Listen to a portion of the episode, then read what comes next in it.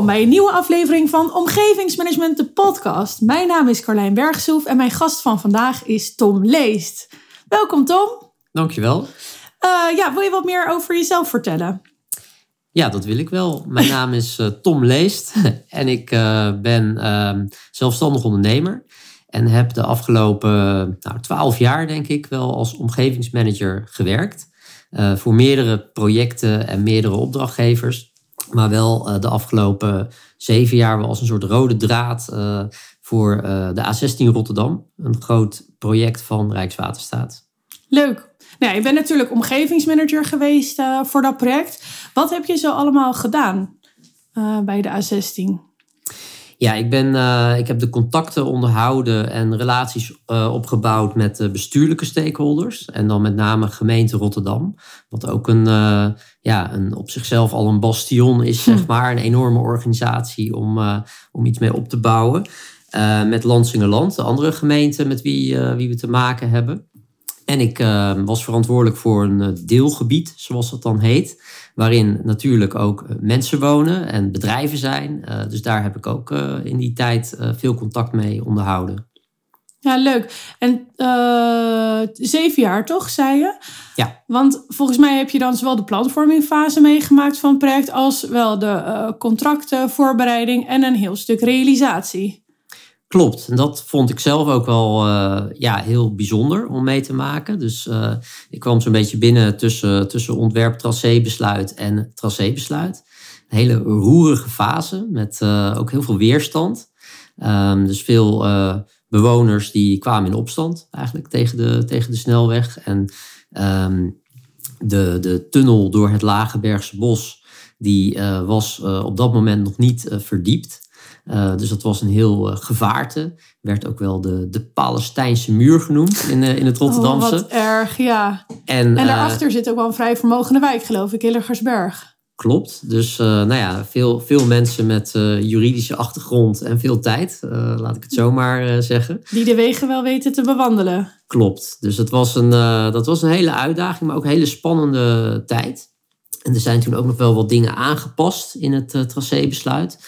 Um, ja, omgevingsmanagement is in zo'n planfase echt wel, vind ik, het, het middelpunt van het project. Hè? Want iedereen die uh, gaat eigenlijk voor die eerste mijlpaal een onherroepelijk tracébesluit. En ja, hoe verder je richting realisatie gaat, hoe meer dan ook het, zwaartepunt wat, wat gaat schuiven. Dus wat meer naar contractmanagement gaat of techniek. Um, maar dat was een hele spannende tijd. En daarna heb ik ook de aanbesteding uh, actief uh, meegemaakt. Dus ook uh, ja, in de werkgroep gezeten die zeg maar het omgevingsmanagement mocht beoordelen van Leuk. de gegadigden. En, en daarna nog inderdaad een paar, paar jaar realisatie samen met de omgevingsmanagers van De Groene Boog. Ja, leuk. Ja, want volgens mij is dat in die zin ook wel vrij uniek. Want bij die grote projecten zie je toch vaak dat, uh, dat er een soort schifting plaatsvindt. Op het moment dat de planvorming voorbij is, dat team dan eigenlijk wel wordt vervangen door mensen die meer uh, van de realisatie zijn. Dus dat je zo lang en in deze verschillende fases op project hebt gezeten, dat is dan wel echt uh, uniek. Ja, dat was voor mij vooral heel erg leerzaam.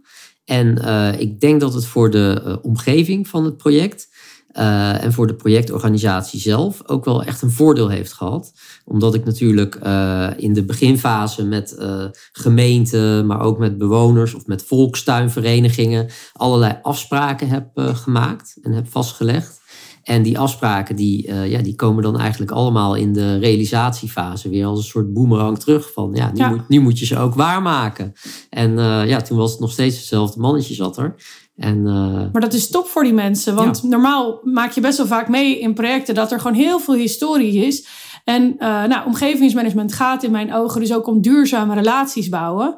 En dan is het echt wel heel prettig inderdaad als degene met wie de afspraak is gemaakt, als die er nog steeds is en uh, daar ook gehoor aan geeft verder. En dat mensen niet weer moeten zoeken van, goh, wat is er eigenlijk ooit... Want er gaan altijd dingen, ja, verloren ja. bij de overdracht van de een naar de ander. Precies dat. Dus dat heb ik ook teruggekregen van, uh, ja, van met name bewoners die, uh, die echt wel aangaven van, uh, nou, wat, wat fijn dat jij zo lang ook ja, onze contactpersoon bent geweest. Leuk. Hey, en je vertelde net over de uitdagingen die je had in de planvormingfase. En de, nou, dat omgevingsmanagement dan het middelpunt van de belangstelling is. Op het moment dat je echt vol in de realisatie bent, dan is omgevingsmanagement natuurlijk ook weer super relevant. Maar wat zijn issues waar je mee te maken hebt gehad in de realisatie? Um, nou ja, in de realisatiefase zijn er uh, op verschillende punten in het project uh, is, er, is er enorme overlast natuurlijk geweest. Uh, bijvoorbeeld aan de Rottekade, waar, waar ontzettend veel damwanden in moesten worden getrild uiteindelijk. En dat zijn best wel wat oudere huisjes, geloof ik, die niet heel stevig niet heel stevig stonden. Klopt, dat zijn hele kwetsbare huisjes. Die staan al wat, wat scheef. En uh, nou ja, voor die bewoners uh, was en is het eigenlijk nog steeds een vrij stressvolle periode met heel veel hinder. dus ik denk dat dat wel, nou ja, misschien wel, iemand noemde het wel eens een, een soort open hart operatie als je ervoor staat. Ehm, met heel veel geweld op zo'n mooi idyllisch stukje van Rotterdam eigenlijk, waar, waar dan mee wordt gewerkt. En um, nou ja, daarnaast zijn er natuurlijk altijd uh, ook, ook andere plekken waar, uh, waar je of technische uitdagingen hebt, of, of, of bewoners overlast ervaren, of in de fasering dingen anders moeten. Um, dus genoeg te doen. En als je zo terugkijkt, is er ook bijvoorbeeld een stakeholder of een bewoner waar je nou echt wat van hebt geleerd, of waarvan je zegt, joh, die heeft me nou echt een nieuw inzicht gegeven? Ja, wat ik zelf. Uh, er zijn er eigenlijk meerdere. Want ik heb best wel uh, respect gekregen ook voor, uh, voor veel bewoners. Um, maar wat, een van de dingen die me bijstaan is de voorzitter toen, toen de tijd van de Volkstuinvereniging. Um, daar, daar moest ik op gesprek en een deel van die volkstuinvereniging zou dan verplaatst moeten worden om ruimte te maken voor, voor het project. En meteen eigenlijk uh, een van de eerste zinnen die die uh, man uitsprak was van ja Tom, uh, let wel, de mensen die hier wonen, die zijn allemaal bijna dood. En die willen het liefste zo lang mogelijk blijven, maar die gaan echt nergens naartoe verhuizen. Nou, en ik vond dat gewoon zo sterk dat hij dat meteen zo bam op tafel gooide. En dat heeft ook geholpen eigenlijk in het vervolg omdat we daardoor veel, uh, veel meer uh, konden nadenken over hoe kunnen we het dan uh, zo lang mogelijk behouden. En hoe kunnen we die mensen in ieder geval compensatie geven. En wie willen wel verhuizen. dus op die manier ja, gaf het een soort van versnelling in het proces om, het, om het allemaal te organiseren. Ja, als iemand zo open is, dan kan je sowieso goed afspraken maken. Maar als je daar goed mee omgaat, dan kan ik me ook wel voorstellen dat daar wel snel vertrouwen zo groeit.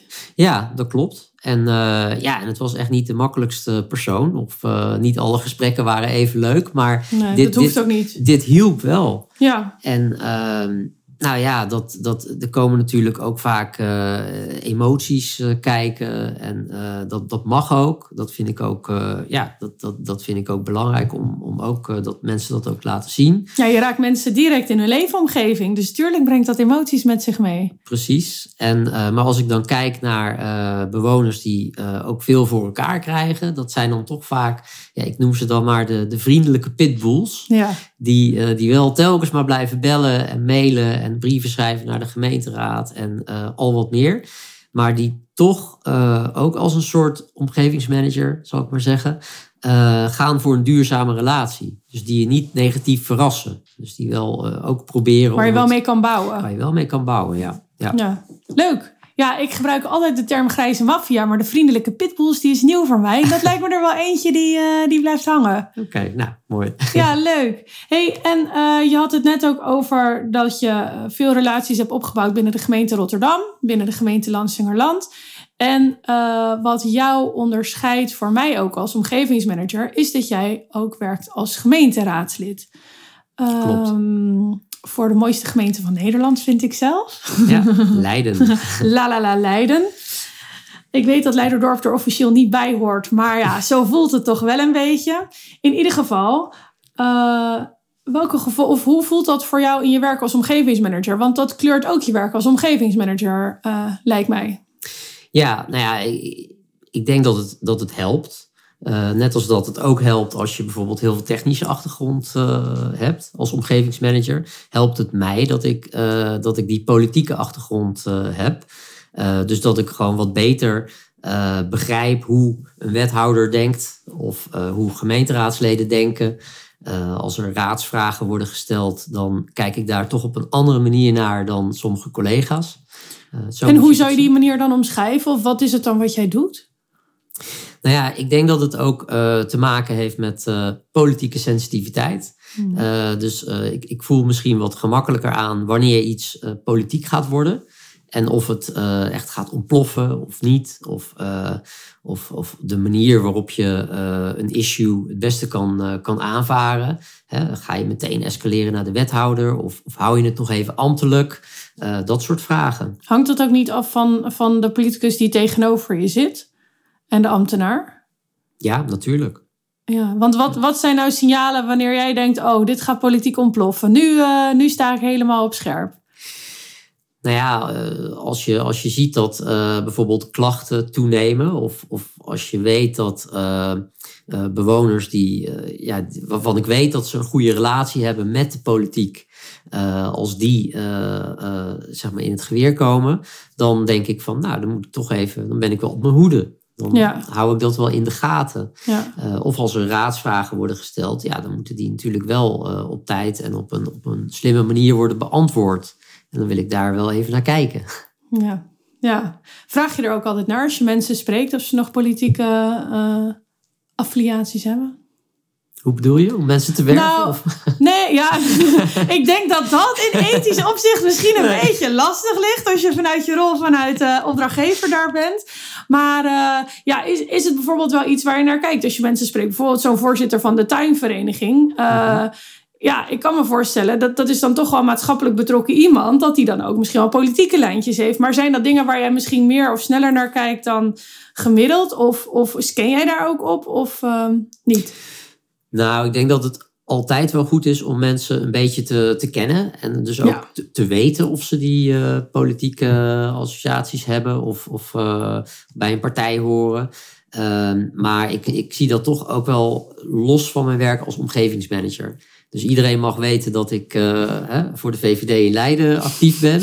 Maar uh, het heeft niet, niks te maken met mijn werk als omgevingsmanager. Nee.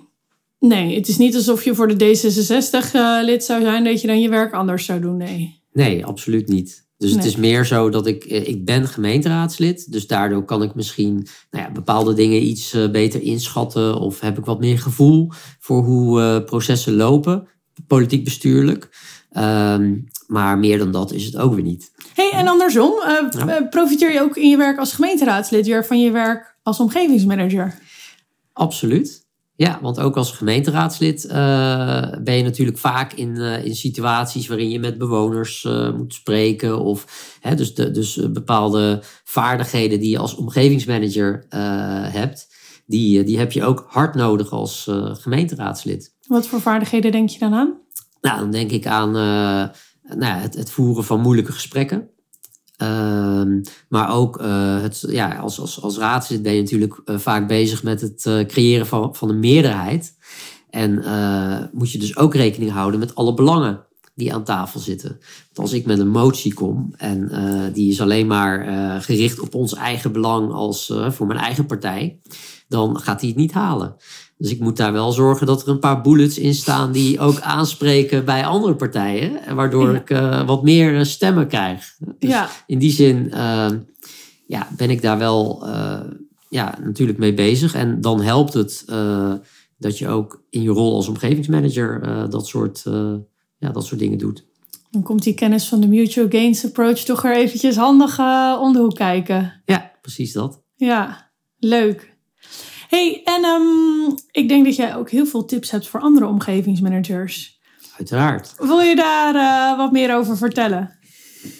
Um, ja, wat ik zelf uh, vind is dat als omgevingsmanager is um, misschien wel 70% van je werk, uh, ja, helaas, of nou, weet niet of het helaas is, maar is intern gericht.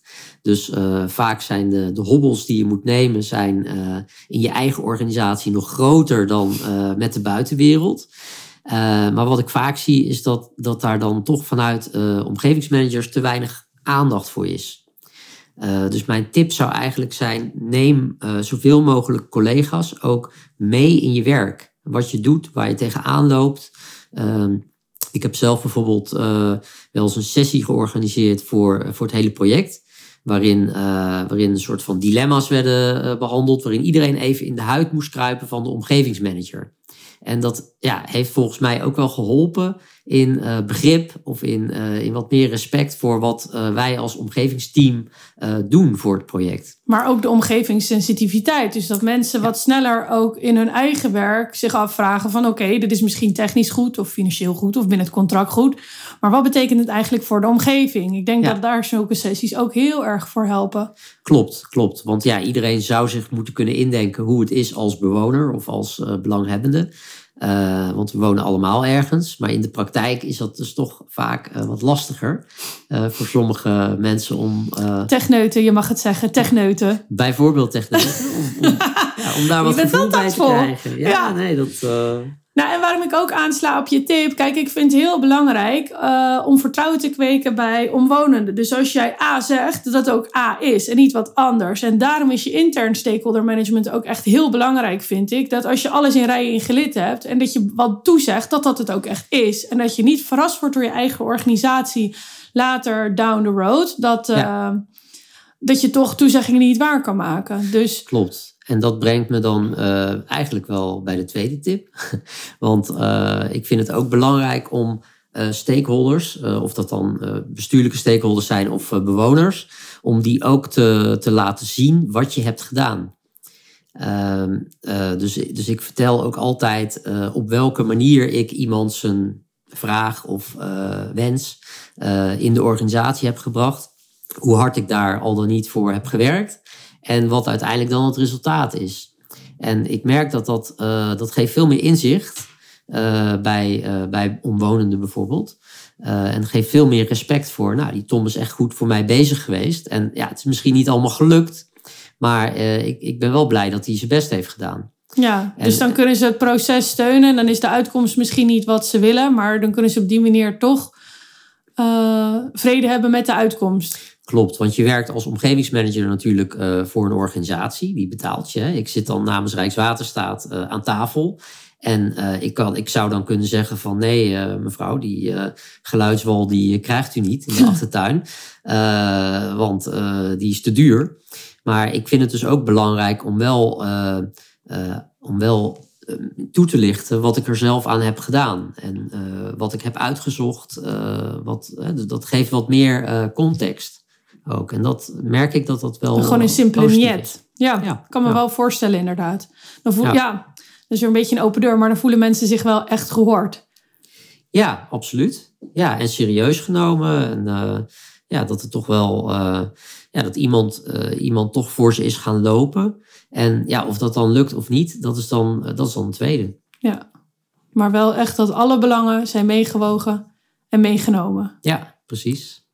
Nou Tom, ja, mag ik je heel erg bedanken voor je verhaal. Ja, graag gedaan. Ja, leuk om, uh, om een, kijkje in, een kijkje in jouw keuken, uh, keuken te krijgen. Ja, nou ik vond het ook leuk. Nou, goed om te horen. Lijkt het je leuk om meer te leren over omgevingsmanagement? Dan uh, kan je weer aanmelden voor nieuwe cursussen. De eerstvolgende vindt plaats op 21 februari. Je kan meer informatie lezen op mijn website onbeperktomgevingsmanagement.nl. Dankjewel voor het luisteren.